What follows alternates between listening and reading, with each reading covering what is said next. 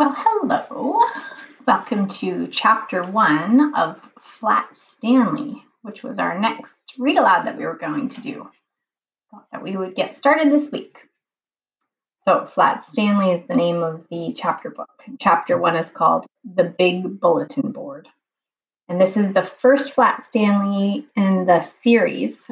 Uh, so you're going to learn about how Stanley became flat. So the big bulletin board. Breakfast was ready. I will go wake the boys, Missus Lambchop said to her husband, George Lambchop. Just then, their younger son, Arthur, called from the bedroom he shared with his brother, Stanley. Hey, come and look. Hey! Mister and Missus Lambchop were both very much in favor of politeness and careful speech. Hay is for horses, Arthur, not people, Mister Lambchop said as they entered the bedroom. Try to remember that.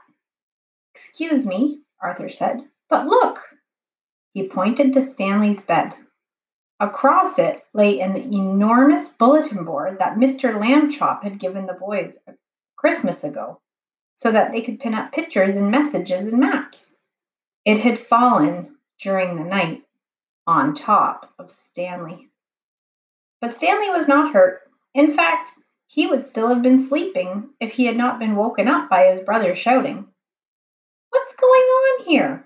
He called out cheerfully from beneath the enormous board.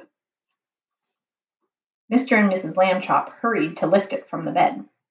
Heavens, said Missus Lambchop. Gosh, said Arthur. Stanley's flat. As a pancake, said Mister Lambchop. Darndest thing I've ever seen. Let's all have breakfast, Missus Lambchop said.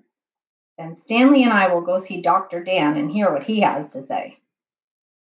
In his office, Doctor Dan, Dan examined Stanley all over. How do you feel? He asked. Does it hurt very much? I felt sort of tickly for a while after I got up, Stanley Lambchop said, but I feel fine now.